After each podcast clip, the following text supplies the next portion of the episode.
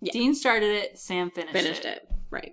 So, But I mean, it's and that's my whole thing is you can go even farther back and say, well, Sam started it because he drank demon blood when he was six months old. yeah, fuck that guy. he was already addicted when he was a baby, right. And he got his mom killed. So, so what? what? Hmm?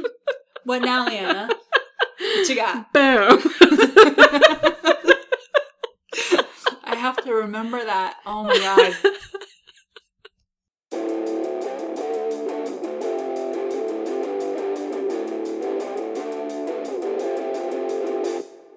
Welcome back, guys, to Wayward Fans, a supernatural podcast. I'm Shannon, I'm Liana.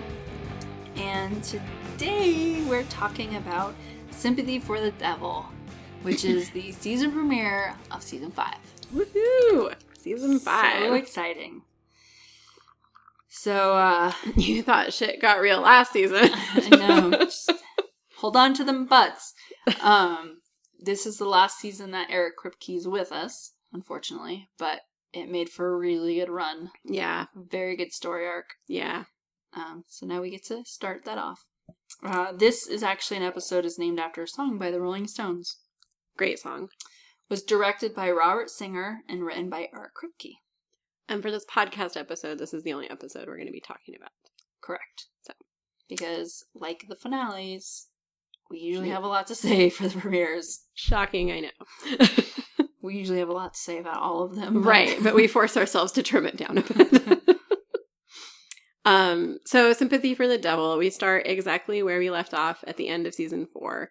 Uh, we're in the chapel, and Lilith's body has bled into this pattern on the floor that the light is coming out of. Dean says, Sam, let's go. Sam says, Dean, he's coming. And they try to leave the chapel, but they can't. And the angel light and the angel sound, you start hearing it and it's and seeing it more and more intensely. They cover their ears and they close their eyes. And the mark that Lilith's body left is filled with light. And the light takes over the entire scene, and then we're watching Looney Tunes on a television screen. And it's Yosemite Sam trying to get out of going to hell, and he's bargaining with Satan. The name of that cartoon is Devil's Feud Cake. I love Looney Tunes. that is so awesome. Um, and I that was um, funny. so we pan back from the t- the TV screen that we're looking at, and the boys are somehow on an airplane, and the cartoon is showing on the little screen that they have built into the seat right in front of you. Um, Dean has forgotten that he's scared of flying. right, which I think is the reasonable thing to forget at this point. um, they're very confused. They're looking around, and the pilot comes on overhead, and he lets them know um, that they're just flying past Elliot, Ellicott City, which Dean says that's where they just were. Right. Um, and then from the cockpit, we see out the window a huge shaft of light come up out of the ground, and the pilot sh- steers the plane very hardly to avoid it, and the plane starts to spin. And we again start hearing the angels screeching, and we see the light, and then pff, new title card. There we go. now we got it. And it's really cool. It's like blood and water. yeah, it's a Really like it's one of my favorites. Yes. I have good. favorite title cards. So do I. So, is this the first time we ever see him in a rental car? That is exactly what I put. I was like, is that a rental car? that is funny. that is funny. Um, so nothing but bad news on all the radio stations that Sam's flipping through. Bad news, like hurricane, Right. Tremors. Nat- natural disasters. swine flu. Something about North Korea on one of them. I couldn't Right. ever like get back to like hear it right, and I didn't have the subtitles on. I don't. I didn't catch what it said. I all I ever catch is North Korea. Right. So, um, so Sam starts to talk about stuff, but Dean cuts him off and tells him not to talk. He says it's okay. They just need to keep their heads down and hash it out. So Sam's like, all right. Dean wants to know how they ended up on Soul Plane. Sam thinks it may have been the angels getting them out of harm's way. Dean's like, all right, well, I guess that's the least of our worries. We need to find Cass. I just want to butt in and just say, I don't think that's the least of your worries, Dean. Well, I think that's a pretty big deal. I thought it was really funny because he says he says to Sam, first thing we need to figure out is, Is how, how the hell we ended up on Soul Plane. And then Sam says it probably was the angels. He's like, ah, that's the That's least, of our worries. worries. And I was like, hang on a Dean. second. Dean. I think it's pretty fucking important how they ended up on Soul Plane, but Right. Well, and I I can understand how Sam's like it was probably the angels, and Dean's like, okay, well let's move on. But when they find out later, then they should be like, okay, now this seems like a bigger deal. right. Well, and I just um I don't know. I don't think it I just don't think the angels would have done it, you know? well, yeah, Well, I mean they would have gotten Dean out of the way, I guess. I don't think either, but I think to them right now they Right. don't really have any other alternatives of what they could. I guess I would just be more concerned. I thought at first I thought Dean was like I was like, yeah, how the fuck did that happen? And then Dean's like, ah, who cares? I was like, wait. I think we need to know how that happened. it seems like a good step Right. to figure out. Anyways. So they show up at Chuck's house, and it looks fucked up. It is true. There's blood everywhere, and it's just Everything's turned over. There's just yeah, it looks like Yeah. some shit went down there. yeah. and then Sam walks around the corner and gets smacked in the head with a fucking plunger. oh my god. I love Chuck in air quotes attacks Sam. and Sam Um. just goes, ow! I love that part so much. I was I had a pause. I was like, is that a plunger? it's a plunger. So Chuck is a little freaked out. He says that the last he saw in his visions, Sam Uh, he says, first he goes, you're okay. And Sam, well, my head hurts. okay, sorry, but yes. That's okay. So Chuck says the last that he saw in his vision, Sam went all Vader, high blood temperature and heart rate, and his eyes went black. Dean was like, What? Dean says your eyes were black, and Sam says, I didn't know. Yeah, Sam says he didn't know.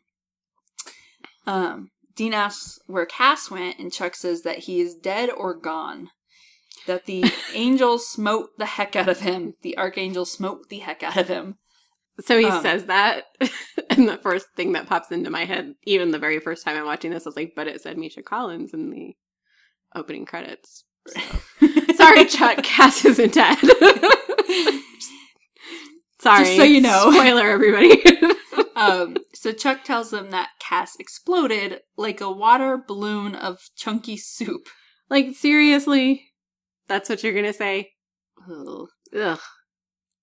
Um, Sam po- points out something in Chuck's hair. It's a molar. Oh, God. There's a molar in my oh, hair. Oh, my God. And he says he's having a bad day. I'm like, dude, you just pulled a molar out of your hair. Yeah. I love the look. Is that a molar? Was that a molar in my hair? Chuck Oh. is so good. I love Chuck, but that is fucking disgusting. It's really bad. Oh, really, really God, bad. that gives me creeps. I know you have a teeth thing. Yeah, And yeah. That was a tooth. it was not just a tooth. It was like the worst tooth. True. I don't know what it is about molars specifically, but And Cass's molar on top of everything. oh my god, I never even thought of that. god, Shannon. Episode ruined. You can never watch Oh, it again. God. Um, Dean is upset with Cass. Sam says he was just trying to help them. Um, So but Dean's just Dean's, Dean's mad just because Dean. he's he's he's his friend and his friend Right. is dead and he doesn't want him to be gone. Um, and this was something that I was I saw a thing on the internet that pointed this out too, and it cited this scene specifically where Dean says, "Cass, you stupid son of a bitch," and Sam says, "Stupid." He was trying to help us. There's a lot that people talk about Sam and Cass's relationship Mm-hmm. and how they don't like each other, and I don't think that's true. Um, I think they like each other Yeah, I Um, think they do. I think there was a lot of tension in the beginning because because of what was going on with Sam, right? right. But I think specifically more from like Sam's perspective, Sam likes Cass and Sam you I think you'll notice this more now that I've pointed it out because that's what happened when people pointed it out to me was that Sam actually spends a lot of time defending Cass's decisions Mm-hmm. to Dean. Um, because I mean, we all know Dean. He's he's Dean. He's gonna get angry at Cass and call him stupid, and he's gonna um do those types of things because that's just what Dean does. Um, but Sam is always very like understanding of Cass's. Well, I guess in because so like we were talking earlier or in another episode that Sam has always been a little bit more independent of the family, whereas Right. Dean is very codependent. And Dean has formed this new relationship with Cass as like another brother. Right. So Dean is going to treat Cass the same way he would treat Sam, where he's going to start going out of his way, almost self-sacrificing to make sure Cass That's is going to be okay. That's true. So when Cass doesn't do something that he wants him to do or doesn't do something that he agrees with, he's going to be upset because it's the same way he gets upset with Sam when he's just trying to protect him or he doesn't want him to get hurt because of the relationship that's forming there. And when Dean cares about you, it's almost unhealthy how much he cares for you. You know what I mean? yeah. Yeah. Um. And Sam can kind of So I feel think that. I and guess. and plus, I mean, I definitely think that Sam, or I mean, that Cass and Dean have a much stronger relationship. oh yeah, absolutely. Sam and that's Cass. that's not. so I think there's always going to be more tension between Dean and Cass because of that, and Sam can be more of that bystander, like, well, right. let's look at it from this point, or he probably did it because of this, right. because he doesn't have that love kind of He could be more objective about it. you know fucking up what he's seeing or hearing. The the how he's interpreting something. yes the codependency that Dean develops with everything. everything, everybody. Everyone. Sorry. Well, I don't well, know. everybody that's important to him. and the car. true. Very true. that's baby though. So, That's his you know. baby. So she's. But yeah, she's I just thing. that's just something I think people should take notice of is that Sam is very defensive of Cass and is very supportive of the decisions that Cass makes, while Dean disagrees with almost every single one of them. a lot. Well, yeah, because Cass wants to help, but it's putting Cass in danger. So obviously, Dean's not ever going to like that. And Cass is not afraid of being put in danger. No, he's a fucking angel. Right. Why would he be afraid? I mean, okay, so yeah, so Dean was mad that Cass died, and Sam is like, "Well, he's helping us, so settle down." Um, but then suddenly Chuck can hear and feel that the angels are coming. Uh, Zach shows up. Zachariah shows up, saying that he thought they would find the brothers there. It, he's got two angels with him. Zachariah tells Dean it's time for him to go with them. Dean is not willing to go anywhere. He's a bit upset with them for jump-starting Judgment Day. Zachariah tells him not to pull pull hairs on who started it, but sure, blame them and let's move on. And then Dean says, "Cram it with walnuts, ugly," Cram it with walnuts, ugly. which is from The Simpsons. Is it really? Yeah, um, it's a line from Homer Simpson that um appeared in the episode "The Itchy and Scratchy and Poochie Show." Um, Oh my god, really? yeah. Homer was Poochie. Yeah. That's his line. That was Itchy and Scratchy's jumping the shark was Poochie. Well, I don't know if that would be jumping the shark. Wouldn't that be cousin Oliver? Where you add the oh, character, right. Yeah. That's You're the- right. It would be Cousin Oliver. Was it Oliver? I can't. No, remember. you're right. It was Cousin Oliver. You're right. Okay. Um, So I'm learning so much about TV. I know, right? Me too. the because what they're talking about before cram it with walnuts ugly. I don't even remember exactly what the line is, but uh Zachariah says something about Sam like summoning the devil. Um and this is something I don't know why, but when people call Lucifer the devil, it like bugs me. triggers you. Yeah. I don't know why. I'm like it's just it's just That's really funny. I know. I don't have that problem, but I think that's funny. What is that? I Like, don't it's just the word the devil. I'm like, the devil. Like, it just doesn't sound very mean, I guess. I don't know. Maybe it generalizes it too much.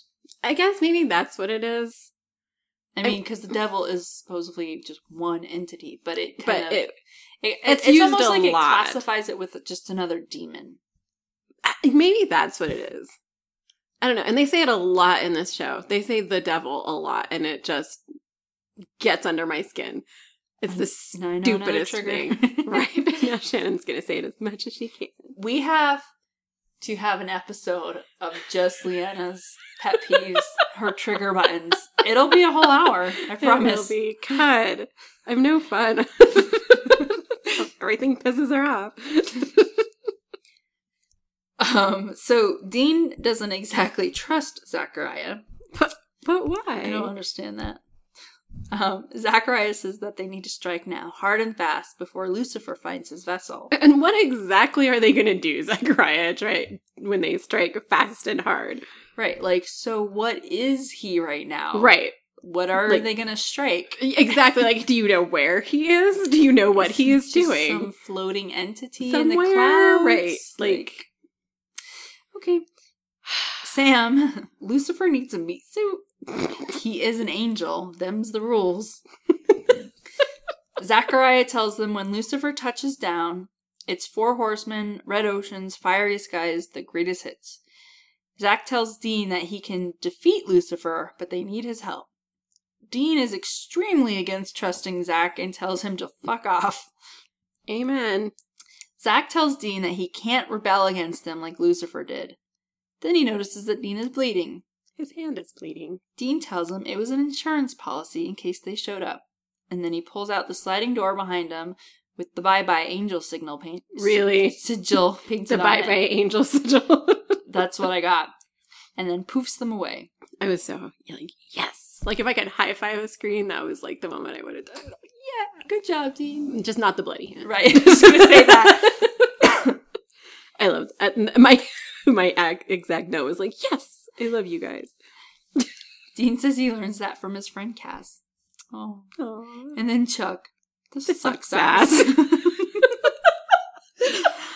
oh, I just love that. Chuck, you're the He's greatest. got great delivery. He does. He really does. So Sam meets Dean at the hotel, tosses him a hex bag, says that the angels and demons should not be able to track them down with those. Dean asks how Sam is doing, if he's jonesing for another hit of bitch blood. I just thought it was interesting that Sam learned how to make hex bags from Ruby. Right. Uh, It's a good thing to know. I mean, Right. Sam's smart, so I'm Yeah. sure he'd be like, this will probably come in handy. He if I showed up and he was like, this." "Here's hex bags." I was like, "Whoa, Sam made hex bags!" And then when Dean's like, "Well, where'd you learn that?" I was like, "Oh," because it was like immediately, "Oh, that was Ruby." Yeah. So it was kind of like a too soon type thing to have to like bring up Ruby Like, oh, too soon. too soon. It hurts. Ugh. Yeah. Um, Sam says that he's fine. No shakes or fevers. Whoever put him on the plane cleaned him right up. Dean says supernatural methadone. Sam tries to start to talk about what happened again, but Dean cuts him off and he says he doesn't have to say anything. And Sam says, That's good because what would I even say? I'm sorry, I screwed up. Doesn't really do it justice, you know? Look, there's nothing I can do or say that would ever make this right. And Dean cuts him off, saying, So why do you keep bringing it up? Dean doesn't want to put it under a microscope. He says, We made a mess. We clean it up. He wants to try to treat it just like any other hunt. And right at this moment, and these are my notes because I couldn't remember, I said, I like right here that he's not blaming Sam. right. He's throwing them both under the bus for fucking up. I honestly can't remember if he does later on or not blame Sam.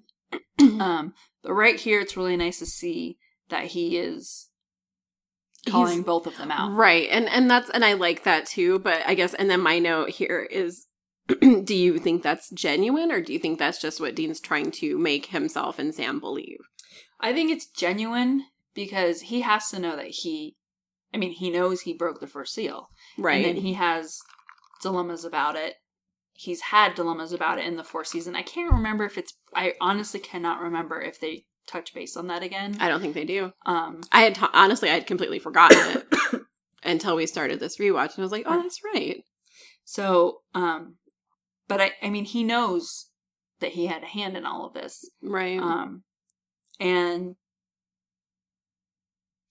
I I don't think he was just saying we because especially he's saying it with all this emotion right. and it was more of a speech of passion rather than like a um a premeditated like this is what I'm going to say to my brother if he starts talking. Right, right. So the we came out without him thinking about it. You know what I mean? right. So it's like a subconscious. He knows that they're both responsible. yeah.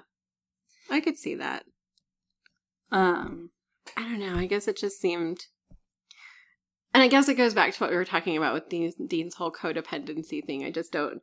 It just seems to me like it wouldn't be that easy for him to let go of that, for him to not hold Sam accountable for the whole thing. I think he still holds him accountable, but I think he also holds himself. right. But I guess I'm saying more to the point that he was like, "D- you don't have to say anything. Um, you know, I guess that's what I mean is like Dean's acting like it's water under the bridge. You don't have to say anything, which I don't think it oh, is. oh well, that's bullshit. oh, okay. yeah, no, I thought you meant I thought you meant his feeling on whose fault it oh was. no, I Sorry, was. T- I'm no, no, it's fine. no, no, no, no. Obviously, no. Dean's like trying the best he can to Right. make this not a thing when Right. it's a huge thing to him. right. okay. Yeah, no, no, no. No, him saying we, he, I think genuinely means we fucked up. Right. No, But I can. I can see that. Him saying You don't have to say anything. Yeah, let's let's treat this like any other hunt. Water under the bridge. right. That's bullshit. Right. Yeah. Okay. I was just talking about the we in that sentence. Yeah. Which I think is really funny. well, I just got really excited that he said, you know, right. the mess we made, Right. et cetera, et cetera, instead of The mess you made. exactly, Right. which is something you would expect of Dean. But Right. he's he's taking uh, responsibility for his part in it too Yes. by saying that. Yes. So I appreciated that. Yeah. But yes, what you're saying is he no, he is being totally dishonest right now, and he does not think this is okay Right.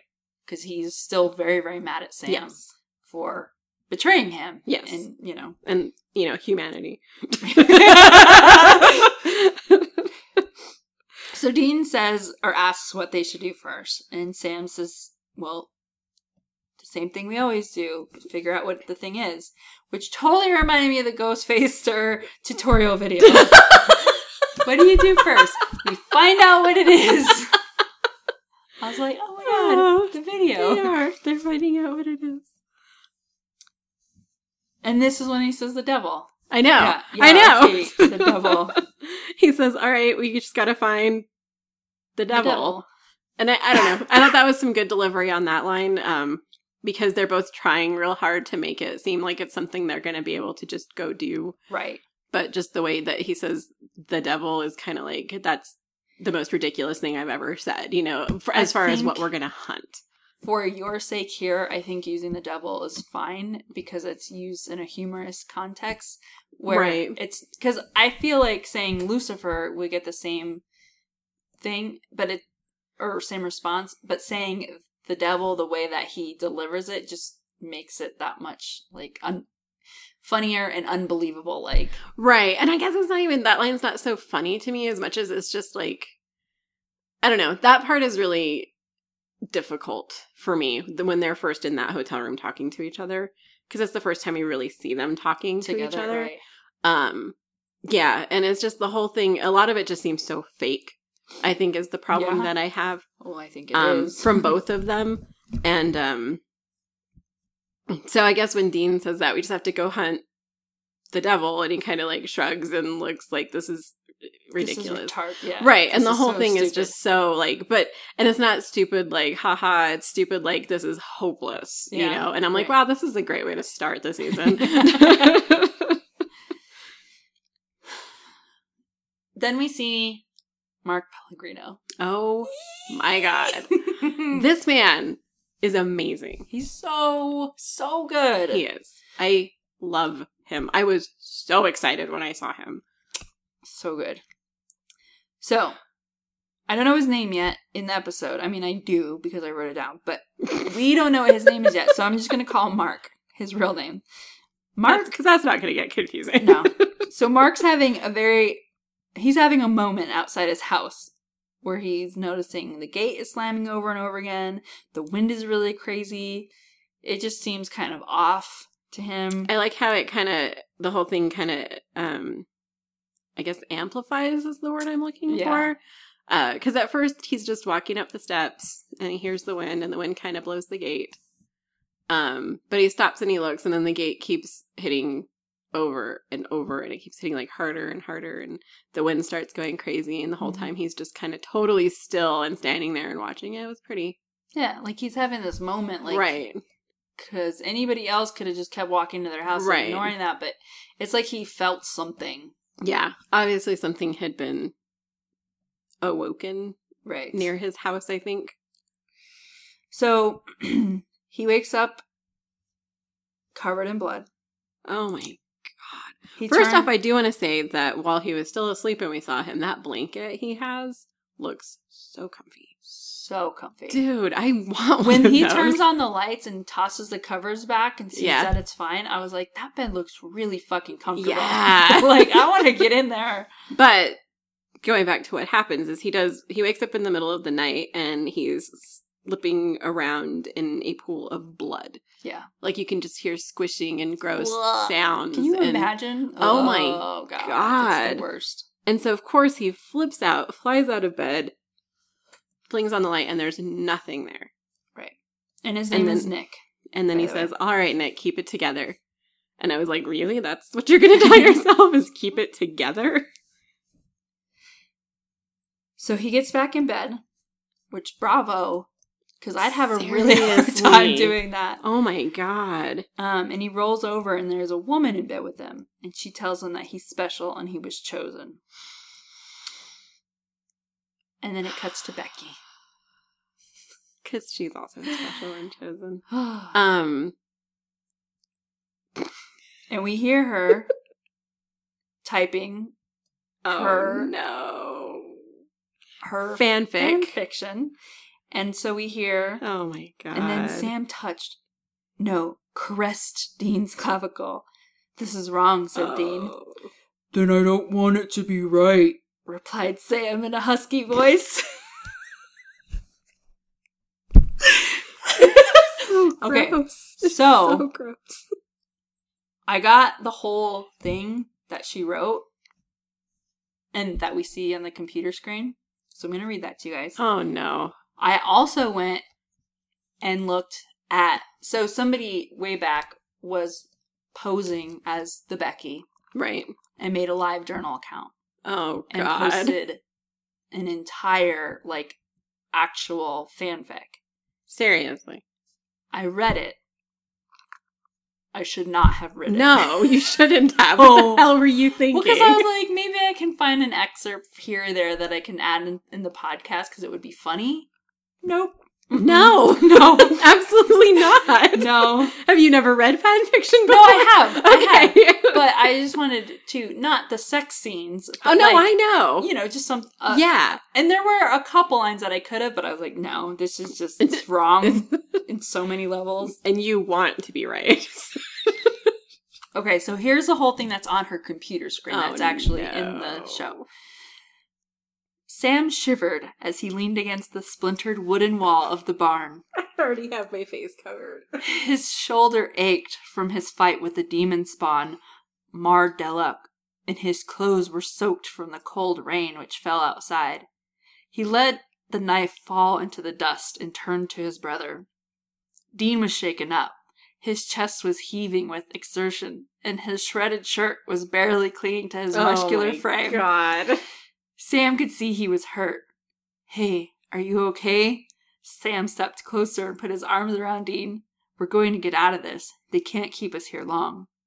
The brothers huddled together in the dark as the sound of the rain drumming on the roof eased their fears of pursuit. Despite the cold outside and the demons who, even now, must be approaching, the warmth of their embrace comforted them. Oh my God. And then Sam caressed Dean's clavicle. This is wrong, said Dean. Then I don't want it to be right, replied Sam in a husky voice. Oh my God. Ugh. Oh. Chuck calls Becky via Skype. How did he know how to call her? I don't know. She probably sent it when Oh, she you're right. her- 'Cause he got all of her letters Marzipan. and her marzipan. She freaks out. She's his number one fan. She's Sam Licker 81. You're what? Never mind. and she's a web, mitr- web mistress at morethanbrothers.net. More than brothers.net. which is an actual domain name that is owned by Warner Brothers. I'm sure it is. It just takes you to their site though. right. More than brothers.net. Oh my god. Chuck has contacted her because he knows she'll believe him. He is being watched and he needs her help. He needs her to get a message to Sam and Dean. She tells him she doesn't appreciate being mocked. She knows Supernatural is just a book. She goes on, you know, to say why she knows it's just a book and all this. And Chuck just says, Becky, it's all real. I, knew it!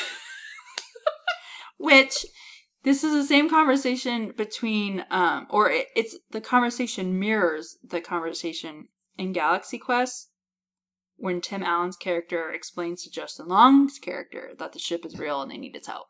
And he goes, I knew Oh, it is. God, I haven't seen Galaxy Quest in forever. it. I know. It's a good that's a good movie. I love that movie. So back in the hotel, um the news is still reporting on bad things happening around the world. Earthquakes, hurricanes, multiple tornadoes. It's awful. Becky shows up at the hotel. Sam answers the door and she freaks out and touches his chest and then says one of my favorite lines. You're so, You're so firm. and I just want to point out this is the second woman to describe Sam as firm. It's true. That's why I'm kind of, you know, excited that we're going to meet him. Are you going to tell him that he's firm? I am not going to tell him that he's firm. Because you know he's firm. I know, but it's gonna. I'm gonna get to feel it. it's pretty exciting. it's gonna be great. Um, She she, says- looks at Dean and says, "You're not what You're I not what I pictured. she says, "I know you. You're Sam Winchester, and you're not what I pictured." Which I'm like, what did she think Dean looked like? well, according to the covers, Sam doesn't look like that either. Well, I know, right? I mean, I guess he does have long hair. She's a huge fan. She tells them she even wrote a couple of, and she just giggles. She doesn't tell them what she wrote. she tells them she likes to change up in mythology. Because the demons are getting kind of old. They were getting boring. she has a message from Chuck. He had a vision. The Michael sword is on Earth. The angels lost it. Sam asks if Chuck knows where it is. She says, in a castle on a hill made of 42 dogs. She knows it doesn't make sense, but she memorized every word of it for Sam. She's touching his chest again. And he says, Becky, can you, uh, quit touching me? No. she has her eyes closed. She has her hand on his chest and just no. No. I want. I, I told Liana this earlier. I really want to pick this as my favorite line because it's just such a fucking funny moment. It is. but it's just the word Just no, and it's all so- in the delivery. It's all this. This one is all about delivery, and she delivers it very she just well. nails it. Yeah, I love Becky. So Bobby pulls up in the Impala, looking fucking beautiful. Yeah, I went. Oh, is that the Impala? And then oh, it's Bobby. Yeah, and it looks amazing. Bobby hasn't seen Dean since he fucking vanished. Disappear- Well, I mean, that's what we assume. Right. So Bobby shows up. Dean asks if he was followed. And he says, You mean by angels, demons, or Sam's new super fan? Word travels fast in the In the hunter, Hunter world. world, yes. Little gossiping bitches. So they're discussing the sword. Dean wants to know if it means the actual sword of the actual archangel. Bobby has a big book of angels. Says Michael is the toughest guy they got. Dean thinks he looks like, Cate. Blanchett. he t- he says, or Michael commands the heavenly host, and during the last fight upstairs, he was the one who booted Lucifer to the basement, and he did so with the sword. Time for research. So where does Bobby get all these books from? I do not know. All these really cool books. I want them. I do. Those are some beautiful books. They are maybe like Where does he get them? museums, ch- old churches, catacombs. I don't know. You know what? I want. I want. Stole. I want to smell them. Oh, I bet they smell. they must good. smell so good. Yeah, I want those books. really good. At this scene, for some reason in particular, I was like, that is just not fair. Why does he have those books? I I bet them. they'd be very expensive. Oh, I'm sure. So Sam has a moment. Bobby asks if he's all right. Sam tells him no, and then tells him the truth about Lilith not breaking the final seal, but being the but being the final seal. He was responsible for breaking the final seal by killing her and letting Lucifer free. I like that Dean tries the to whole time, him. yeah, The whole time he's saying is Dean's like, Sam, Sam, Bobby. It honestly never occurred to me that people weren't going to know what happened. Oh, yeah. you know? Like, I was like, oh, that's right. Not everybody knows that Sam did this. In Right. fact, only Sam and Dean and like some angels know that Sam Right, did exactly. this. So Bobby is pretty pissed that Sam started the Armageddon. Which I can Um, see, but like, And in the first section of what he's saying, I wrote, I think he has a point about Sam being selfish and arrogant about not Yes. listening to them when they try to warn him about Ruby in the very beginning. absolutely. However, to be fair, for this next part, is Sam didn't actually know Lilith was a, a seal. They may have been able to figure this out with the clues Lilith had dropped, but we're past that. And just as Dean didn't know coming off the rack to torture was the first seal. So right. it's unfair of him to. The first part of the speech about him being arrogant and not listening to him, I was like, all right, cool, yeah. Yeah. But when he went on to say it was his fault, I'm like, well, you're going to yell at Dean too? Right. Because, yeah. Bobby tells Sam that this kind of thing don't get forgiven. Bobby tells him if by some miracle they pull it off, he wants Sam to lose his number. I was really surprised. I wrote, What the fuck, Bobby? This Yeah. can't be real Bobby, can it? I was, yeah, I was pretty floored. Um, so Sam looks really broken up, and Dean looks like something's not right. Like the way he's kind of doing that sideways looking at Bobby, you know? Like he's like either something's off or holy shit, I didn't I expect expect this. this kind Right. of anger coming from you. Um, or does he realize that I also had a hand in this? it's just one of those looks where he's he's also not sitting right with what's happening. Um, well, I mean, but he's yeah, also not but, interjecting anything but either. let's look at what's happening. Like, yeah, it's just the whole thing. The whole thing is such a huge clusterfuck, Oh yeah, you know. And so, yeah, Bobby's gonna say shit you never would have expected because you never expected the world to end, right. you know. and believe it or not, that does change people a little bit. So yeah, Maybe. the whole thing, like I was surprised. Um, I didn't think it was unbelievable given what had happened. hmm Um, I was surprised, but at the same time, I was sad, but I wasn't. I was I was just I remember the first time I watched it. Obviously, I knew because this part was hard to forget on a second watch. through. Right. You, I I already remembered, but I remember on the first watch through, I was just like, this.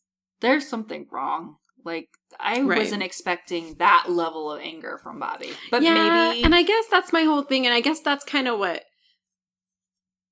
Because, like I said, it never even occurred to me that people weren't going to already know.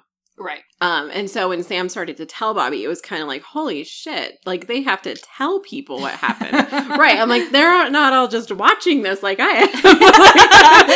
I forgot. The people in this show don't know what's going on. And so I think that was, it was kind of a bit of a jarring moment just for me as a viewer. right. And so for Bobby's reaction, it wasn't such a far leap. right. Because you know. to him, he was He was completely unaware right. of what happened. And to find out that it, this is how things happened, I could totally see him flying off the handle. Yeah. I just thought I I can see him getting upset. To me, I was just like I would never have expected Bobby to get To tell him never to call him again? right, Yeah. that and that was the moment where I was like this there's something off. Yeah. And I guess for me, it was just, yeah, it's the apocalypse. You him know, getting mad his, him getting mad No, I, totally I understand fine. what you're saying. Uh, yeah. I- that as far as the character we know of Bobby, but I guess to me, it was just things have changed so much Yeah. at this point. We can't really. I wasn't mm. even. I guess I was Right. just looking at it more from the perspective of the shit has like hit the fan, and like has. people are not gonna. Yeah. Even I, as like a viewer, I was like, "This is fucked up." Yeah, it Like- was it was hard to watch, but I was okay with all. I was like, okay, yeah, yeah, yeah, until he said lose Right. my number. Then I was like, oh Right. no. okay. Anyway, um, So Sam says that there's a church nearby and he'll go there to read the lore books there. And Bobby likes that idea. So Bobby lore books. that's what he says. I know, but what the fuck are lore books? Books on lore. Sam's favorite kind of book. I know. I'll go check out the lore books there. Okay. Um, so Bobby starts talking to Dean about what John said about saving Sam or killing him, and that maybe they shouldn't have tried so hard to save him. Bobby says that maybe his dad was right, and this was when I was like, "All right, for real, this can't be right." Because No, yeah, at that point, like yeah. John. yeah. And- but Um, then, and but when he said that, because that was also because, like, I know we, me and you were talking about this before, but that was when Bobby said that that John was right about either saving Sam or killing him. That's when a question kind of flipped for me, which was, how much did John know about what was going to happen? right. Like, how did he know that Dean was going to have to either save Sam or kill him? Well, I think for John, he knew about the blood. Right. So, i- in Sam, you know, Right. So I think I don't know that I don't think that John knew about the apocalypse. I'm going to just assume that John was thinking that if Sam couldn't control the blood inside him and turned to that, he would just become a monster. I see. You know what I mean? Okay. I don't yeah. think he knew much further than Dean might have to kill him Right. because he has demon because blood he'd in be a monster. I see. Yeah. Okay. Um, but when Bobby's saying that about John, Dean remembers. Um, he, it puts a light bulb on, and he remembers something, and he goes and he search for uh searches for a card in his belongings, and remembers that um their father had a lockup in upstate New York called Castle Storage, and it's on forty two Rover Hill, castle on a hill of forty two dogs. I was like, wow, Dean, I'm impressed. Uh, it's the same lockup that it is. they were in before. I um, know. So I just think it was a pretty good like, leap. Right, exactly. Oh, okay. So they think John may have had the hor- the sword the whole time, and then Bobby punches Dean and reveals that he's a demon. And I said, no, And I went, I knew so here's what's funny before we move on to the next part that I noticed again through the second walkthrough is when they cut back to the hotel at the start of that scene, uh, the shot is on the demon knife sitting there Yeah. next to the phone. Right, right, right. And I was like, oh, duh. so, and this is one thing that I think is kind of annoying about me, but also makes watching shit fun. I don't catch on to shit like that Ever. at all. I'm like, oh, look, there's the demon knife. Oh, look, there's Bobby. I never was like, Bobby's a demon. like, um, but it makes it fun for me because then when reveals happen, I'm usually totally shocked. I like I said, the first time I saw this, I was it was when he got angry at Sam Right. and when he told him to lose his number, I was like, I don't think Bobby would have really said that. And then when he told Dean, maybe we shouldn't have tried so hard to save That him, was when I all, was like, hold on. yeah, no, that's when I was like, wait, that's not right. Um it was really funny. I was reading IMDb for some, you know, factoids. Right. and um there was a comment on there about um plot holes Yeah. so i went and i read them and one of the ones that i thought was kind of interesting um was that they just couldn't believe like they think it's a great episode and everything was cool and they know that this had to be done you know to move the story forward and everything but they don't believe that it would ever be possible that bobby would get possessed because he's like the hunter's hunter. You know, he knows Mhm. everything. He gave them anti possession charms to begin with before they got their tattoos, and there's no way Bobby wouldn't have one of his own. Right. And I was like, okay, those are some pretty good points. Right. I But could see maybe that. he just didn't have it on at this moment. Right. Because he was freaking Um, out because Dean suddenly disappeared. I, yeah, and I think that has a lot to do with it. Like, I mean, I, I totally agree. Bobby's pretty badass and not easily uh Trick. taken down, right? Right. But at the same time, um, when all of this was happening, shit was just going haywire. Right. Um, and I think I think the demons went after Bobby specifically, and I think it would have been very hard for anybody to not get possessed in that situation. He was like their number one target at that point because he was going to be their gateway to the Winchesters. Right. There's that the yeah. I can see what they're saying, but at the same time, Bobby is just a human being. Enough demons are going after you, you're going to get possessed. Yeah. I was just like, okay, those are good points. Yeah. Because it seems odd that Bobby would be without an anti possession It does, token Right. at this point. but that doesn't mean he's unapproachable. I guess is more what I'm saying. right, yeah. yeah. Demons can still grab him and throw him around and beat the shit out of him and find it and rip it off of him and then possess him. You Right, know, totally. Absolutely. Um, but I just thought I would throw Yeah, no, there I- 'cause I, thought it was pretty No, good. that is a really good point. But again, it wouldn't, you know, progress the storyline without it. So we kind of need that to happen. Mm, they could have gone the direction they went without it being Bobby. Yeah, it just makes it a little bit more Right. It gives you that punch, you know, Right. of him insulting Sam. Right. That like split second of no, Yeah. not Bobby. um, so Meg and another demon show up. Well, we don't know it's Meg yet. Dean, I know it's so weird because seeing it on a second watch through, I was like, oh, Oh, Meg. Meg! Right. And I was like, oh wait, have we seen the brunette Meg yet? We haven't. could not remember for the life of me. But anyways, No, so she walks in and, and she gives it's Ruby. my favorite line. I know, a Meg line. Shocking. She says, I always knew you were a big, dumb, slow, dim pain in the ass, Dean, but I never dreamt you were so VIP. And I was like, it's Meg. like, as soon as she said that, I was like, It was pretty Yes. obviously Meg. Um, but he thinks it's Ruby at first, and she tells him to go back further, and he's like, "Oh, god damn it!" it's Meg.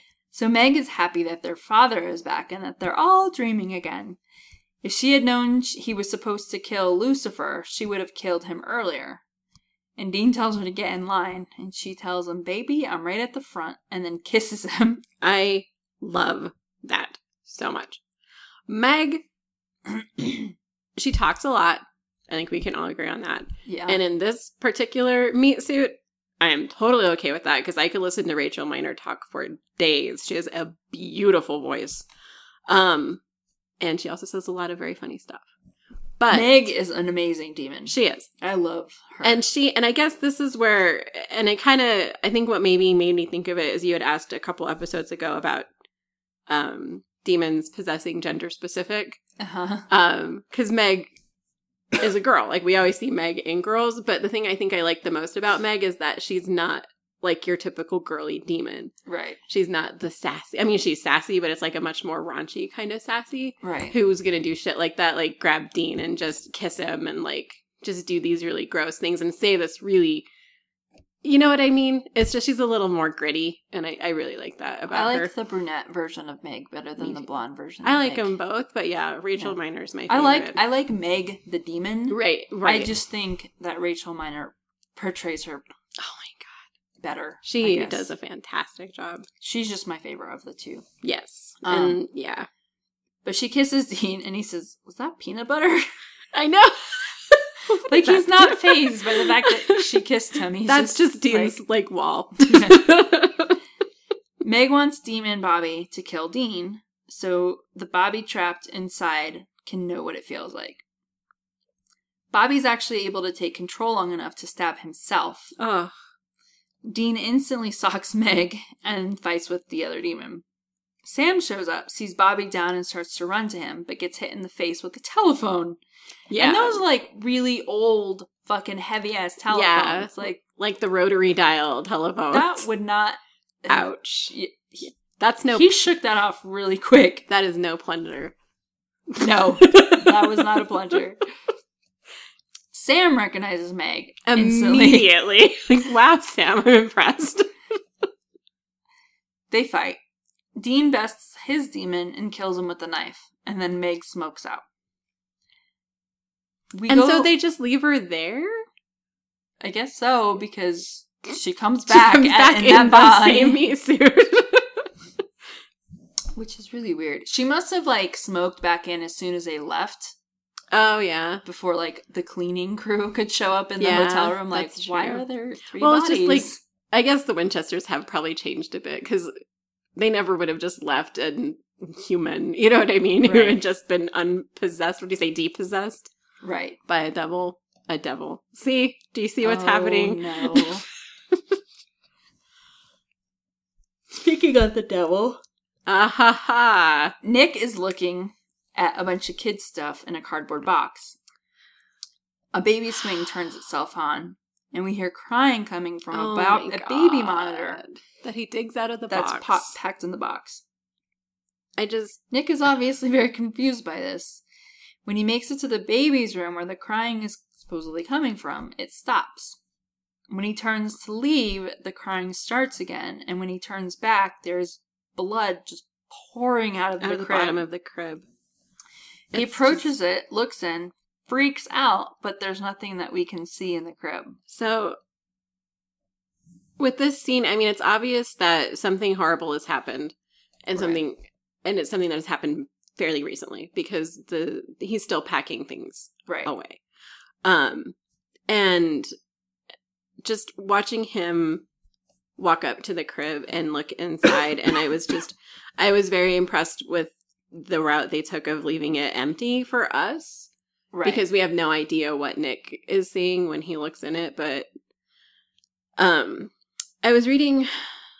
I don't remember where I read this, but it was something that was talking about how good horror uh, movies or writing anything is based on leaving as much as possible up to people's imagination Mhm. because whatever we would imagine ourselves is going to be a lot scarier to us than what someone else might write or Right. might show you.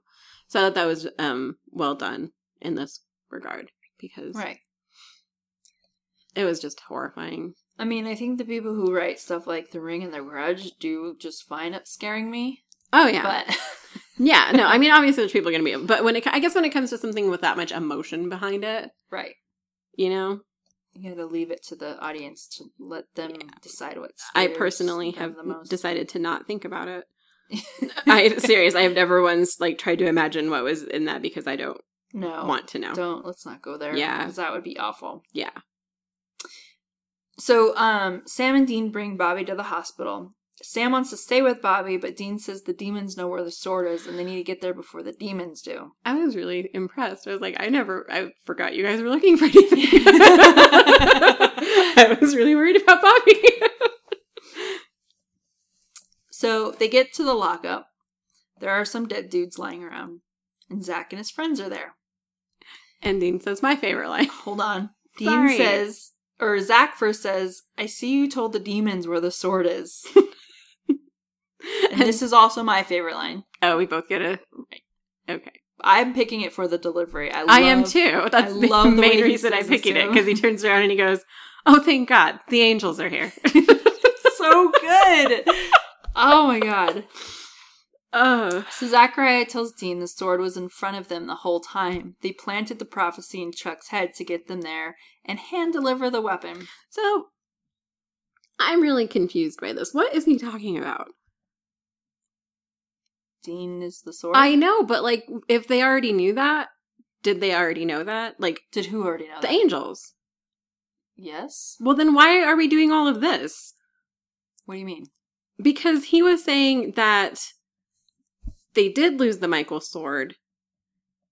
So they planted that piece of prophecy in Chuck's head to hand deliver the Michael sword. Obviously, it's not lost if they already know it's Dean.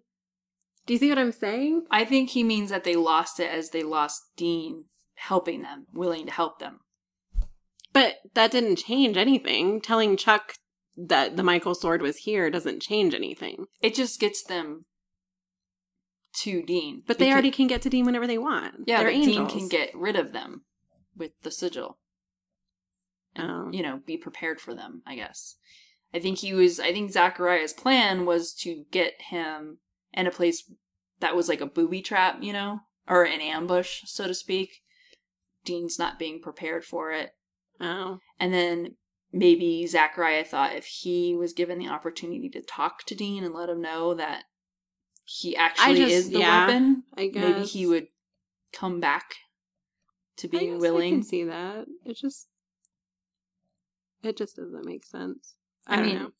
I think it's I I think it was pretty evident that the angels knew the whole time. Well, I guess that's what I'm saying is like either they knew the whole time or something clicked when Chuck had his alleged prophecy, but then that wasn't a prophecy. That was what the angels told him. You know, so I think that was just, to get the guys there, like he said, because he wanted to finally get Dean in a spot where he could talk to him without there being any kind of way for Dean to escape very easily or get rid of the angels easily, like he was at Chuck's house. Well, yeah, but like what all I'm saying is that that's easy. They did that to him immediately in the finale. He was trapped in that room. Right. I don't know. Maybe because that because he told Cass, yes, I swear I'll give up my will, and maybe after he told them to fuck off and that he wasn't going to help him anymore, maybe that like vetoed the contract of him Mm, giving away his free will. No. I don't know how it works. I no know. I guess I think that's but I think it's evident that they knew because Zachariah tells him in the green room that his brother has a very important part and he has an important part. It's just not his time yet. right. So they know that he has to be the vessel for Michael. Right. Okay. It just doesn't make sense. I think it's just a very weird roundabout way to, right.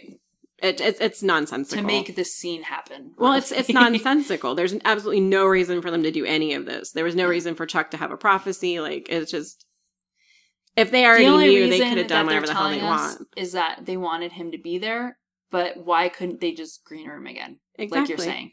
Exactly. Maybe there's a reason for it. They don't explain right, it but to us. that should have been So- explained then. Right, Exactly. exactly. If you're gonna have this chain of events happen, there needs to be some type of explanation behind it. There, it would have been better to get a little bit more Right. information. Yeah. somehow. And that's why I think maybe I'm just missing something. I don't know, but yeah. No, it makes sense that you're like, well, why are the angels going through all this trouble to get them into a storage room? If they already- last I guess my whole thing was, them like- into a right and i guess green my room. whole thing was that they the way that this was worded to me was that they also did not know what the michael sword was they knew that dean was important i don't know if they knew what the michael sword was right. I would assume that they did just because of the way Zachariah was telling him about his destiny right and his part in the Right. whole thing was going to be killing Lucifer, not killing Lilith. right Not stopping the apocalypse, but fighting it after. mm-hmm. So yes, guys, Dean is the sword because he is Michael's vessel. sorry Um, Dean he tells Dean that it's a great honor and he's the chosen one. Zachariah says, "What you thought you could actually kill Lucifer? You simpering wad of insecurity and self-loathing? No, you're just, You're a, human, Dean, and not much of one." He says, "What do you mean I'm the sword?" Zach says, "You're Michael's weapon, or rather, his receptacle. I'm the vessel. You're the vessel, Michael's vessel. How? Why me? Because you're chosen. It's a great honor, Dean. Oh, yeah, life is an angel condom. That's real fun. I think I'll pass. Thanks. Um, also, really quick, on a side note, when Dean says the comment about being an angel condom, you can see Stan- Sam start to laugh. Right Okay, or? Jared start to laugh right behind him. Yeah, it's really funny. Um, totally loses it. Uh, so Zach is done screwing around and breaks Sam's legs. oh my god Rude as fuck. Dean doesn't want the battle to happen. He doesn't want all the people to die. He wants there to be another way. Zach says if he doesn't do it, all of the humans die. Dean realizes that Michael needs his consent to ride around in his skin, and he says no. Zach says he'll heal Bobby, make him all better if he says yes. If he says no, Bobby will never walk again. Dean says no. Zach says that they'll cure Dean from stage 4 ca- stomach cancer. Dean says no, then kneels over, spitting up blood. Or he kneels over, spitting up blood first, and then he still says no. Zach ha- Zach asks how much Sam will do without. He says he says let's Sam get creative and see how sam will do without his lungs Right. And Sam starts choking. Zach tells Dean that he's going to say yes. Dean says to just kill them. This is when Cass shows up. Yes. And is just a total fucking badass. oh my god He immediately kills the other two angels who are there. Zach is obviously very shocked to see him there because he thought Cass was dead. Everybody thought Cass was dead. Cass was dead. he tells him he's dead, and he does not know how he's alive, nor how the boys got put on the plane. He says that the angels didn't do it. Um, but he thinks that they both know who did, talking to Zach. Mm-hmm. Zach says it's not possible. Cass tells him that he's scared and tells him to put the boys back together and to go. All he says it all tough like. He says, I won't ask twice. Yes. I was like, yeah, this You is cool, him, Cass. Cass. So Cass tells them that they need to be more careful. Lucifer is circling his vessel, and once inside, the hex bags won't keep him away. He touches their chest and carves Enochian. he touches their chests, and we hear this like weird, like crumpling kind of sound. And they're like, "What the hell is that?" And he says he, um, it was an angel. What does he call it? He says he carved Enochian sigils into their ribs that no angel in creation can Well- find them. My point was the delivery was that um, they were angel whatever signals, uh, sigils, and they said, "What did you just brand us with it?" And he says, "No, I carved it into your ribs." and the looks on their faces after he says that, they look so violated. They're like, "What?" Which I loved Cass. I love Cass. So now we have the handprint, which you and I have both agreed is one of the coolest scar symbol things. Mhm. Now they have Enochian sigils carved into their ribs. That is fucking amazing. It's pretty good. I love it. Um, it'd be cool to see, but not yet. Uh, But not yet. well, we see it later in an X-ray, but not yet. Um. So he tells them that no angels in creation will ever be able to find them, including Lucifer. And himself. Right. Sam asks Cass if he was really dead, and he says he was. When they ask how he's back, how he's back, he or ah, when they ask how he's back, he's back to old Cass and just leaves. That was the moment. away. That was the moment. Remember when I told you that it was because as soon as you ask Cass a question he doesn't know the answer to? Bye. And I honestly think that was Cass like going, I'm gonna find out. Like- I'll be right back. I will be right back. Okay, so um, we're back on Nick, um, and he's seeing Sarah, who's his ex-wife, in his dreams, and she tells him that she's not his wife, but the angel Lucifer. He says, "Um, could you do me a favor there, Satan, and remind me to quit drinking before I go to bed?" Sarah tells him that he's special. Apparently, are there are very few people like him. He's a very powerful vessel. Sarah says that she needs him to take over his mind and body. It will probably be unpleasant for him. Nick doesn't believe that it's real, but humors it for a minute and asks why he would do that. Lucifer in Sarah's body says, You people misunderstand me. You call me Satan and devil, but do you know my crime? I loved God too much, and for that he betrayed me, punished me, just as he punished you. After all, how could God stand idly by while a man broke into your home and butchered your family in their beds? There are only two rational answers, Nick. Either he's sadistic or he simply doesn't care. You're angry. You have every right to be angry. I'm angry too. That's why I want to find him, hold him accountable for his actions. Just because he created us doesn't mean he can toy with us like playthings. Nick asks if Lucifer will bring back his family if he does this. Lucifer says no, but he will give him the next best thing justice. For it was God that did this to him. Nick wants to know how he can trust him, and Lucifer says he doesn't lie, contrary to popular belief. So Nick says yes. And then we zoom out and we just see a very bright light, and it's shooting through all the windows. So I absolutely love how they've written Lucifer in this show. It's just spot on. Um, and the monologue that he gives in that scene is just so it gives me shivers. Just hearing what is being said and then knowing who is saying it, Mm-hmm. like like seriously makes my skin crawl. Like it was just it was just so well done. Um just the level of manipulation. It's like everything you've ever really heard about demons and about if you if you listen to those types of things or read about those types of things about Satan and the demons and how they work.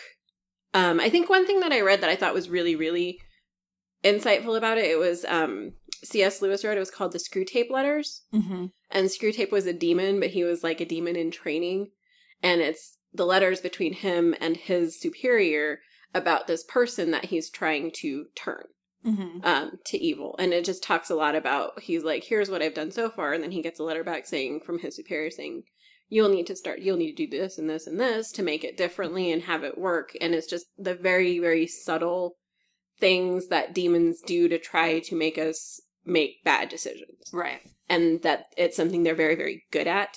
Yeah. And one of the main things that they do is even if they do tell a lie, they use very, very little of a lie, and almost all of it is truth. Right. So they're telling you a whole lot of truth, and then they just insert that one little lie that it makes it it, makes it so much easier to trust them. Right. Um, and they did that really well. They're certainly good at the manipulation. Yeah, they just they did it really well. So we're back to the hospital. Bobby is being told he is unlikely to ever walk again. and we're learning this by Bobby screaming at the doctor and running him out of the room. Um, Sam asks what they're going to do now. Bobby off- offers nothing other than saying, saving as many people as they can for as long as they can. Dean gives a speech about fuck the angels and the demons. If they want a war, they can do it on another planet. He wants to take them all out. This is what I love. I'm sorry, but that's just one of my favorite lines. Is Dean, they want to fight a war, they can find their own planet. This one's ours, and I say they get the hell off of it. Definitely a Dean line. He's like, what I've got is a GD, a GED, and a give 'em hell attitude. and I'll figure it out. Dean, I love you. He's amazing. He's just so good. They can get Bobby calls Dean crazy. which is Dean- accurate. Dean's, Dean agrees with him. As they're walking out, Bobby calls to Sam. Tells Sam that he was awake when he was in the demon. He heard what the demon said. He wants Sam to know that it was the demon talking and he would never cut Sam out. Sam thanks him. Outside, Sam. Bobby says he deserves a medal. Yeah. I just want to agree with that. Bobby does deserve a fucking he does. medal. He really does. Outside, Sam offers that they track down the cult to try to kill Lucifer. Dean confesses that everything he said was for Bobby's benefit. He'll still fight, but he doesn't actually believe they have a chance. Sam wants Dean to say to him what he's been wanting to say. Dean lets Sam know that he tried, really tried, to pretend like everything could be okay, but he can't. His brother chose a demon over him. He doesn't know that he'll be able to forgive and forget. He doesn't think it will ever be the way it used to be. He doesn't think that he can trust Sam. It's a very sad moment. Yeah. Um they really did a good job uh, sticking with the substance abuse theme Right. um that they were using from the last season um and just kind of driving home the point to Zam to Zam to Sam wow. that I know that was weird. Um the fact that you feel remorse for your actions doesn't mean that people are going to forgive you. Right. Um and that with the way things are right now, um Dean is absolutely right. He doesn't know there's any way he will ever be able to forgive Sam.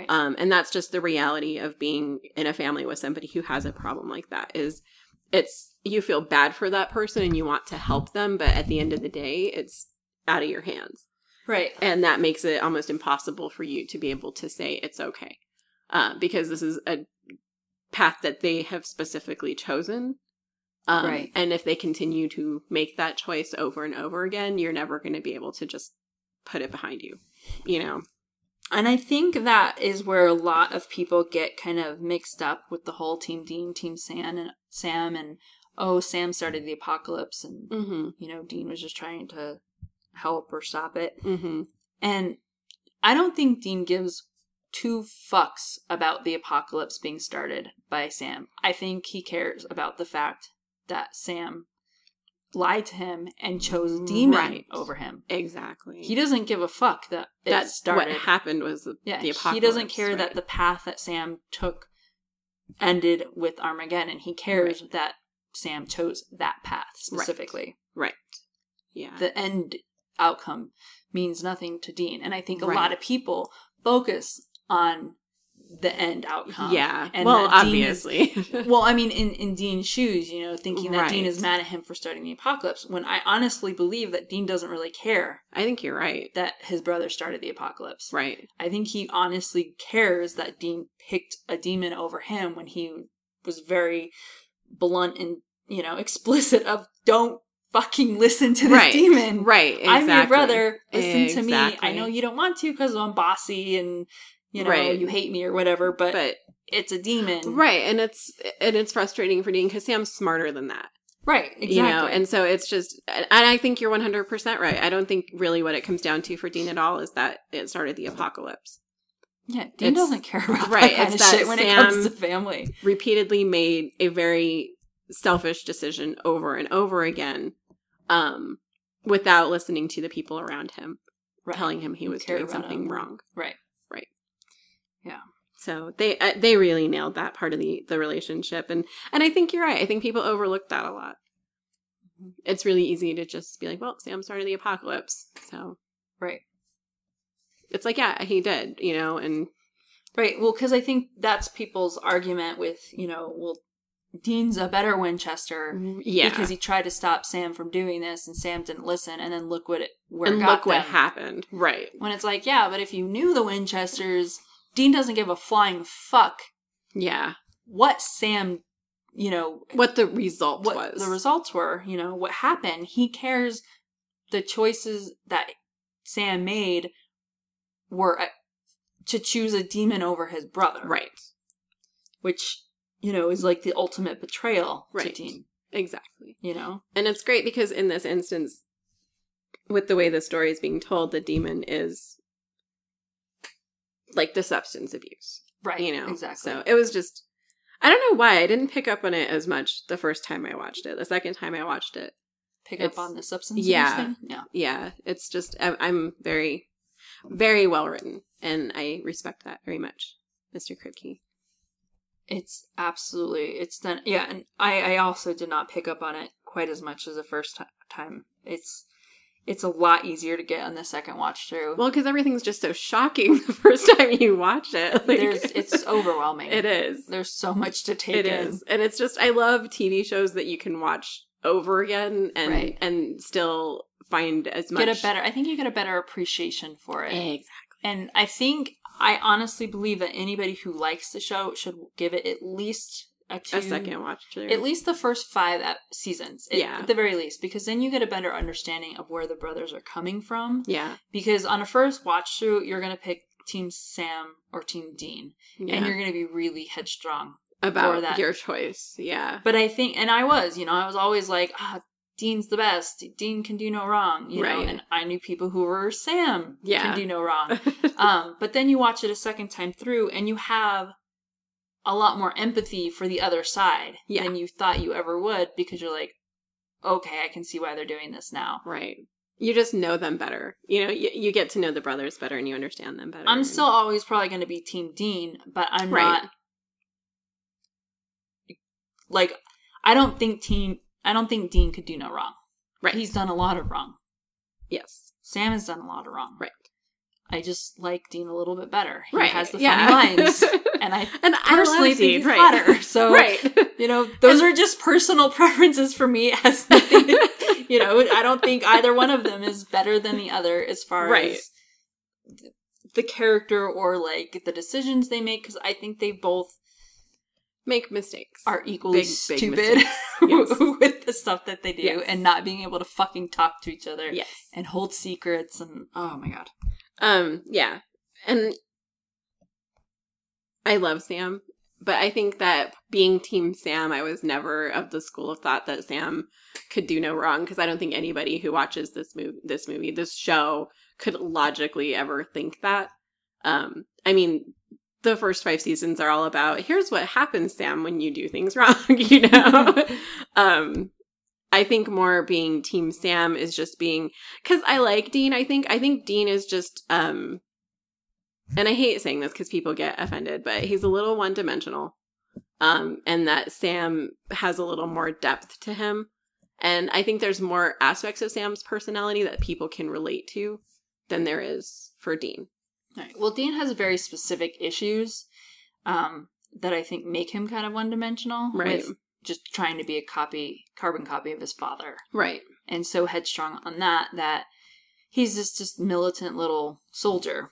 Right. And I feel that, sure, he might be one dimensional in the beginning, but I think he gets a lot better as he starts to drift Yeah. away from who his father is and becomes his own person. He does. I, I agree. I th- I just think that we don't ever see huge changes in Dean are very subtle, Mm-hmm. uh, whereas changes with Sam are usually pretty.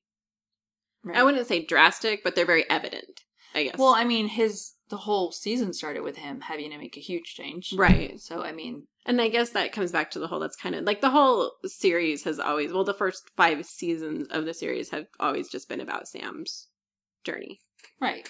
I mean, so I think it would make a lot of sense to make, you know, it for it to come across as Sam having more dimension than Right, Dean because right. he's got more of a he has to adapt a lot more to this new lifestyle than what Dean's already been doing this Right. whole time. Right. You know, he lost his girlfriend. He finds out about demons and that there's this whole fuck. Everything that happened to him was tied together since he was a fucking baby. Right. Before he was born, we find out. Right. You know, um, and so now he's getting pulled from this Stanford life with this beautiful blonde girlfriend that Yeah. was probably going to marry to. I'm living on the road and hunting with my brother, and It's just crazy. then you thinking, it just gets even crazier. So yeah. I love the Winchesters. Yeah. I love them. Bad Day at Black Rock was the episode where we see this lockup. The Oh, it was. I When they get the rabbit's foot. That episode. That we need more cursed objects.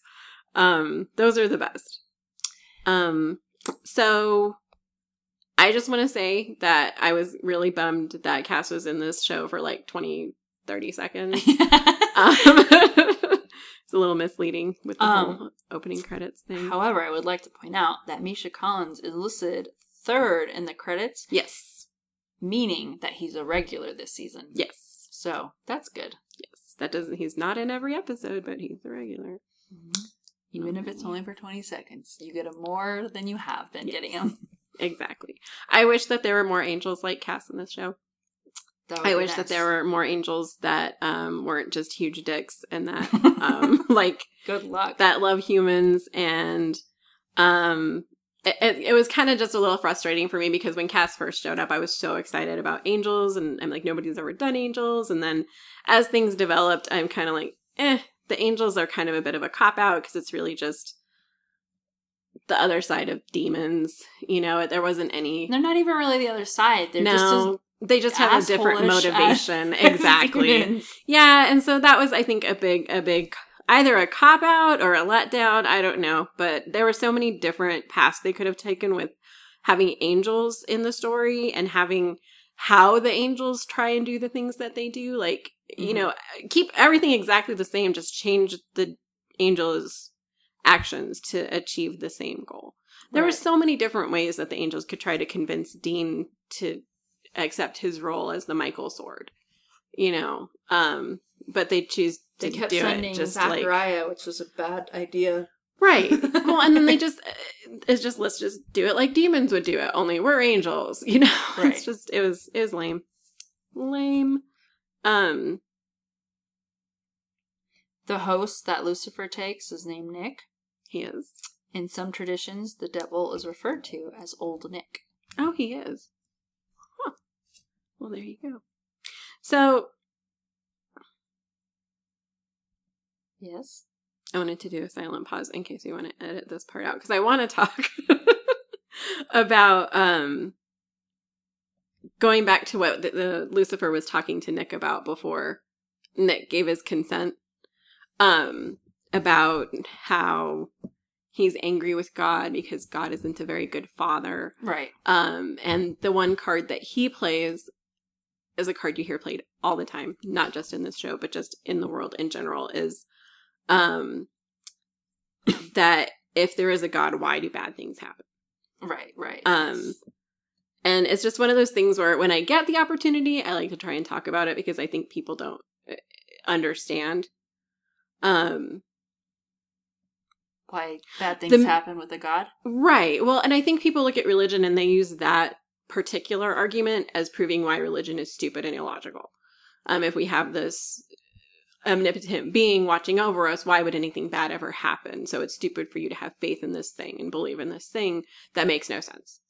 Um, and so it's just one of those things that I don't really get the chance to talk to people about. But um, what I always try to point out is that God created heaven Mm-hmm. and he created the angels and it was perfect. Why would he even create Earth at that point?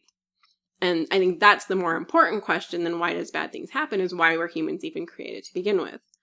Um, and the reason behind that is because God wasn't ever trying to just create paradise and create perfection.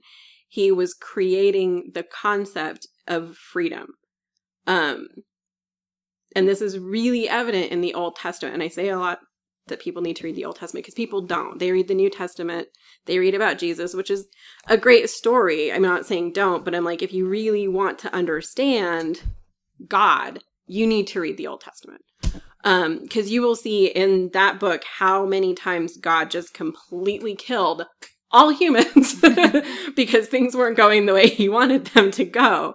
Um, and what he wanted is what we have now is he wanted creatures that had a full understanding of good and evil and were still capable of making a choice and not being influenced by the actions of those around them Mm-hmm. that were absolutely 100% fully independent beings who were able to create things themselves and to make decisions themselves and to live a life the way they thought that it should be lived.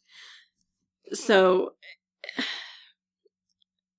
you can't have something like that when you're interfering with the chain of events. Mm-hmm. You cannot have a creature like that if you're saying, "Oh, well, I don't want anything bad to happen to them." So, I'm, you know, going to interfere and we're not going to have this person be a murderer and we're not going to have this disease exist. You know, that type of thing. Um that's just not the way it works when you're trying to create freedom. And I guess that's just what I want to talk about is that it's perfect for Lucifer to use that argument given that he's an angel and he has absolutely no understanding of the concept of freedom. Oh yeah, no, none of them do. Right. Clearly, Right. they're all little deans Right. from the first like couple seasons. Just obedient little militant soldiers. Exactly. And so, yeah, it's just one of those things that I like to touch on because I try, I want to try and help people better understand the philosophy behind religion. Um, it's really cool stuff. Right. So, uh, robber breaking into Nick's home and brutally murdering his family had nothing to do with God because God just wanted people to have free will and freedom. And this robber had the free will and freedom to go butcher a family, Right.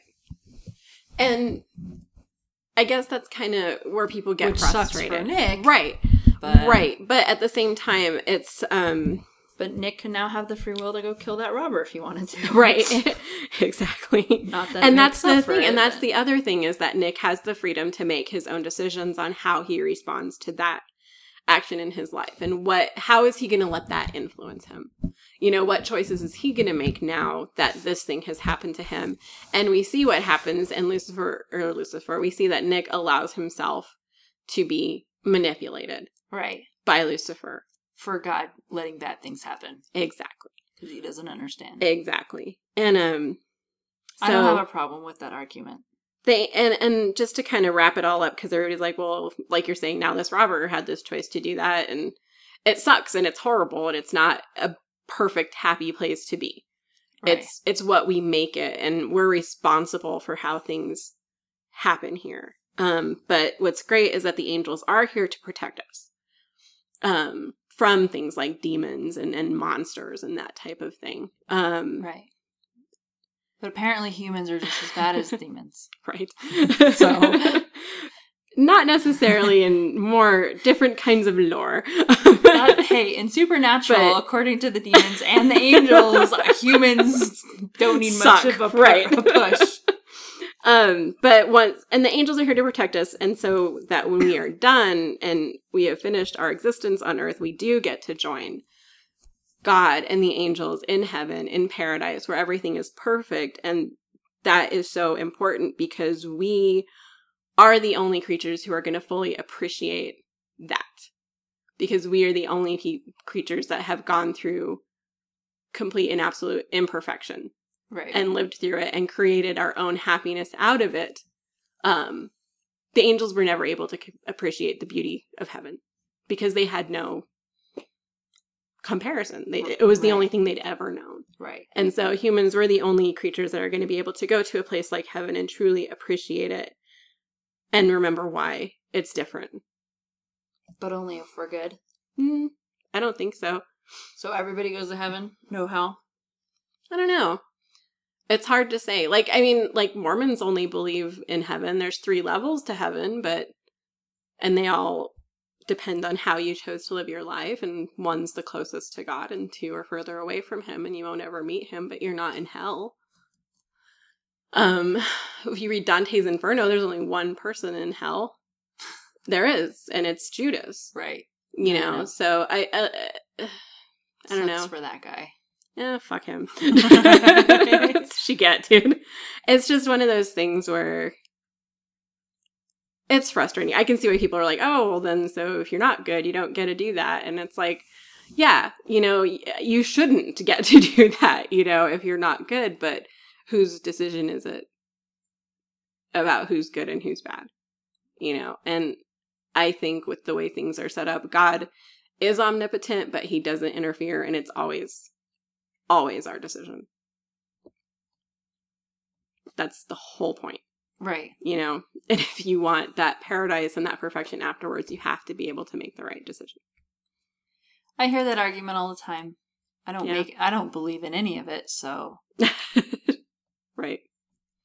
I'm I'm I'll talk about it all day, but you know, I don't care either way, really, Yeah. because in the end I don't believe in it. So right. There you go. but I I mean, I guess the Old Testament and what you're explaining makes a you know a lot of sense and is a good counterpoint to if there was a God, why does bad stuff happen? right. For me, that wouldn't be my argument if I'm ever going to argue with somebody. Right. But I would never ever argue with somebody about them believing in God and me not believing in God because I'm not going to change their mind and they're not going to change mine. Right. So it's just you're running around in circles and there's no reason to get in a heated argument with somebody about There religion. isn't. There it's, isn't. it's pointless. But um if I was to if I wa- were to say something like, you know, that wouldn't be my leading, Right. Yeah. you know, That's not going to be your out of the gate. I'm not going to be like, well, if there was a God, why do bad things happen? No. Which is what not. people almost always say. And when you try and explain it, they just get My favorite Right. is um I don't believe in anything I can't see. Oh Jesus! Really? You don't? have you have you seen a volcano? Right. Have you seen a million dollars? Have you seen an atom? Like- Have you seen? Have you I don't seen know mass? another galaxy. like, I don't know. That's always my favorite. right? As I don't as- believe in things I can't Really? see. Oh, you- are you hearing what you're saying? right. then do you believe anything that's behind you because you can't see that? But yeah, so yes, that why would a god let terrible things happen to a world he created is probably the number one argument about there not being a god. right. Which that what? Right. like why does Exactly. it matter what he does to us or not when the argument is if he exists or not? Right. Right. Exactly. Just because God created us does not mean he has to be nice to us. Do you know how many parents Are mean to their kids. abandon and abuse their children? they still created that. Just because they created that person does not mean that they have to take care of them and be nice and make sure that no diseases or bad things happen to them. Right. It would be nice if they did that Right. because that's their creation and you know, you should care for that. It took it's it's hard. yeah. I mean, making it's not very hard. It's Oh my god. but you know what I mean. But Excuse me. they don't have to. Right. Just like God doesn't have to do shit if Right. he doesn't want to. Right. Exactly. And I guess that's but your really all it argument is a lot to. more um, nicely articulated than what I just said, so we'll go with that. I guess really all it comes down to is just do what's right, people. Do what's right. You know, it's gonna sometimes what's right seems totally fucked up and unfair and unjust, but Like Sam drinking blood, thinking Right. he'll save the world. right, that was stupid, Sam, and you knew damn well that that wasn't right. exactly. And I guess that's ultimately what it all comes down to is just Don't be a douche. be a good person. Yeah. Don't be a dick. Right. Like an angel or a demon. just be Cass. Just be your own person. Everyone be Cass and look like Cass and dress like Cass. We would have a lot of problems. Oh my god. Oh my God. Don't do that, guys. Be yourself. Don't ever do that. Things would go very badly. Um. That's all I have on this episode. Do you have anything Yes, else? I have. I have Okay. quite a bit more. I'm sorry. It's okay.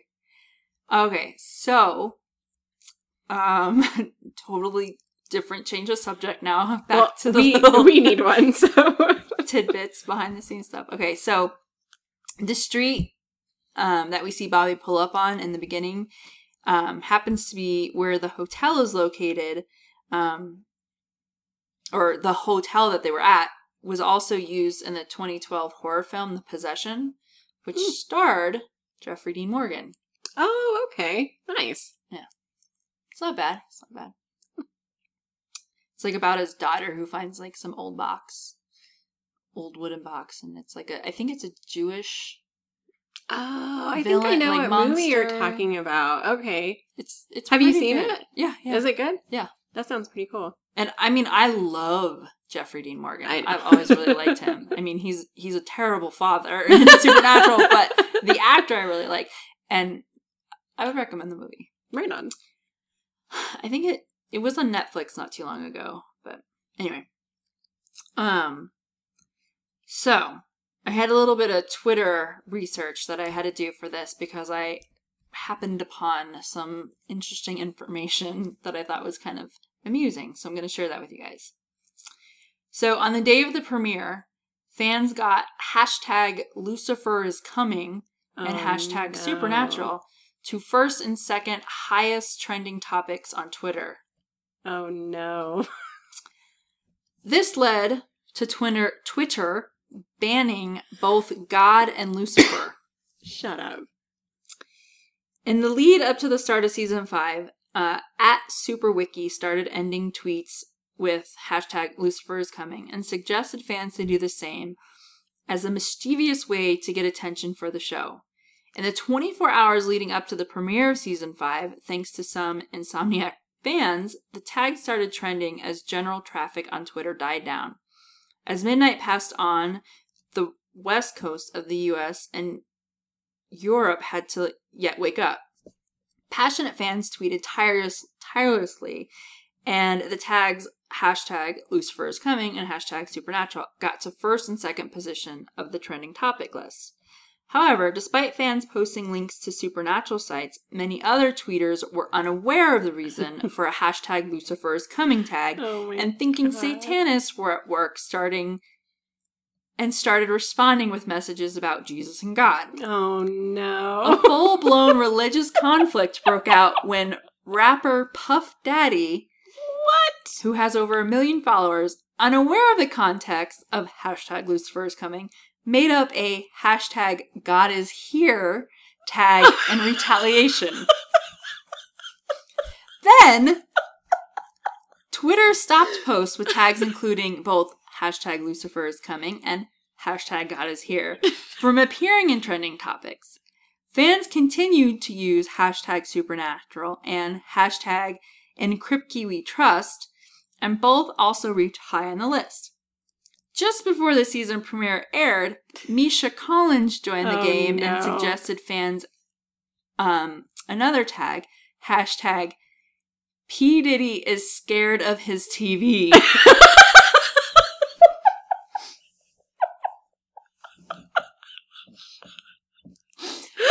Which is fucking awesome.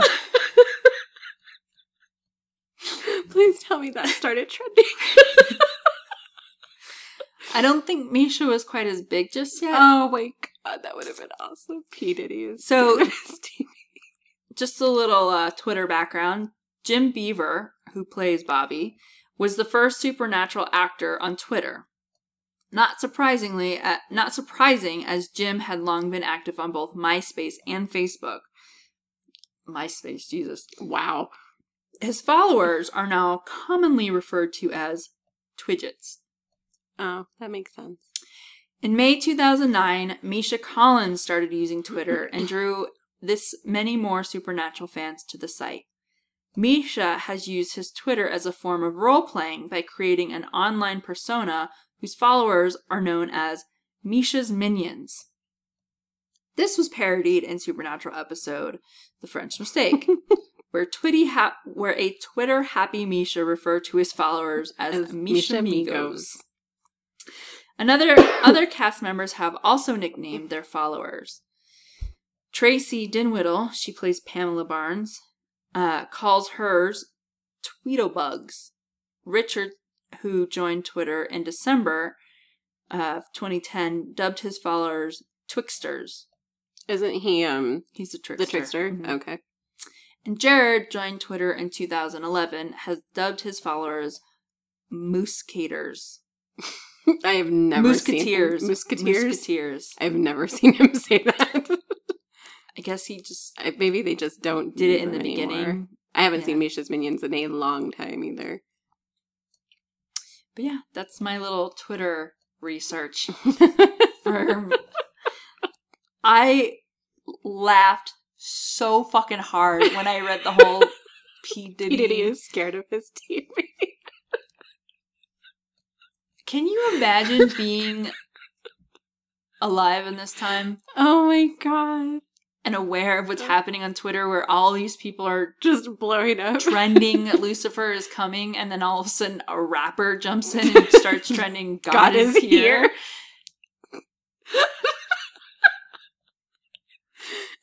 Oh my god. that is too much. That is amazing. I found it quite amusing. Supernatural Wiki, I love you guys. Thank you. Thank you. Um, for the song I picked, Thunderstruck, right. ACDC. Obviously. Was there other songs? I don't think so. I don't think there was. Body count in this one is four. Um, So we had two angels and two demons, right? yeah, because Meg showed up with yes. Bobby Yeah, because and Bobby's demon died. right, and then Sam killed the other one, right? Dean killed the other Dean one. killed the other one, and then Cass smoked his two angels. Um, what was? Did you have a favorite? Wait, is that smoting when you stab him in the back of the neck? Oh, I or said that- smoked, as in Oh. just like iced or smoked. Yeah, Okay, but got it, got it. I thought you said smoted. smoted. I could see that. Smited, smitten. I was okay. We'll talk about that later. The whole smitten thing. But um, did you pick a favorite scene? I'm sorry if I glossed over it. Yeah, when Cass killed the angels Okay. because he was just a total badass. Well, yeah. and I liked seeing Cass be a total badass. I mean, who doesn't like seeing Cass be a badass? Um, I liked the scene at the end with Lucifer and Nick when when Lucifer gets to take control of his vessel. Oh, I was like, that's not the end. Because I was gonna, I was gonna say, I, I also really like the end when Dean is like, oh, like, right. "Look, yes. Sam, I don't trust you because you chose a demon over me." Yes. it's very, very heartbreaking, but is. it's very, very real, Yeah. which I appreciate. Absolutely. Yeah, Uh, and then just oh, thank God the angels are here. I love. Oh, thank God the angels are here, and pretty much everything Becky says Well, yeah, because that shit's funny. that is fucking hilarious. No. Can you stop touching me? No. All right. Well, well, guys, season five has begun. hold on to your butts. All right. If so- you're not there already, please go to the website, thewaywardfans.com. You can see all of our podcasts there and keep your eyes peeled for episode 50 coming up soon. It's going to be a goodie.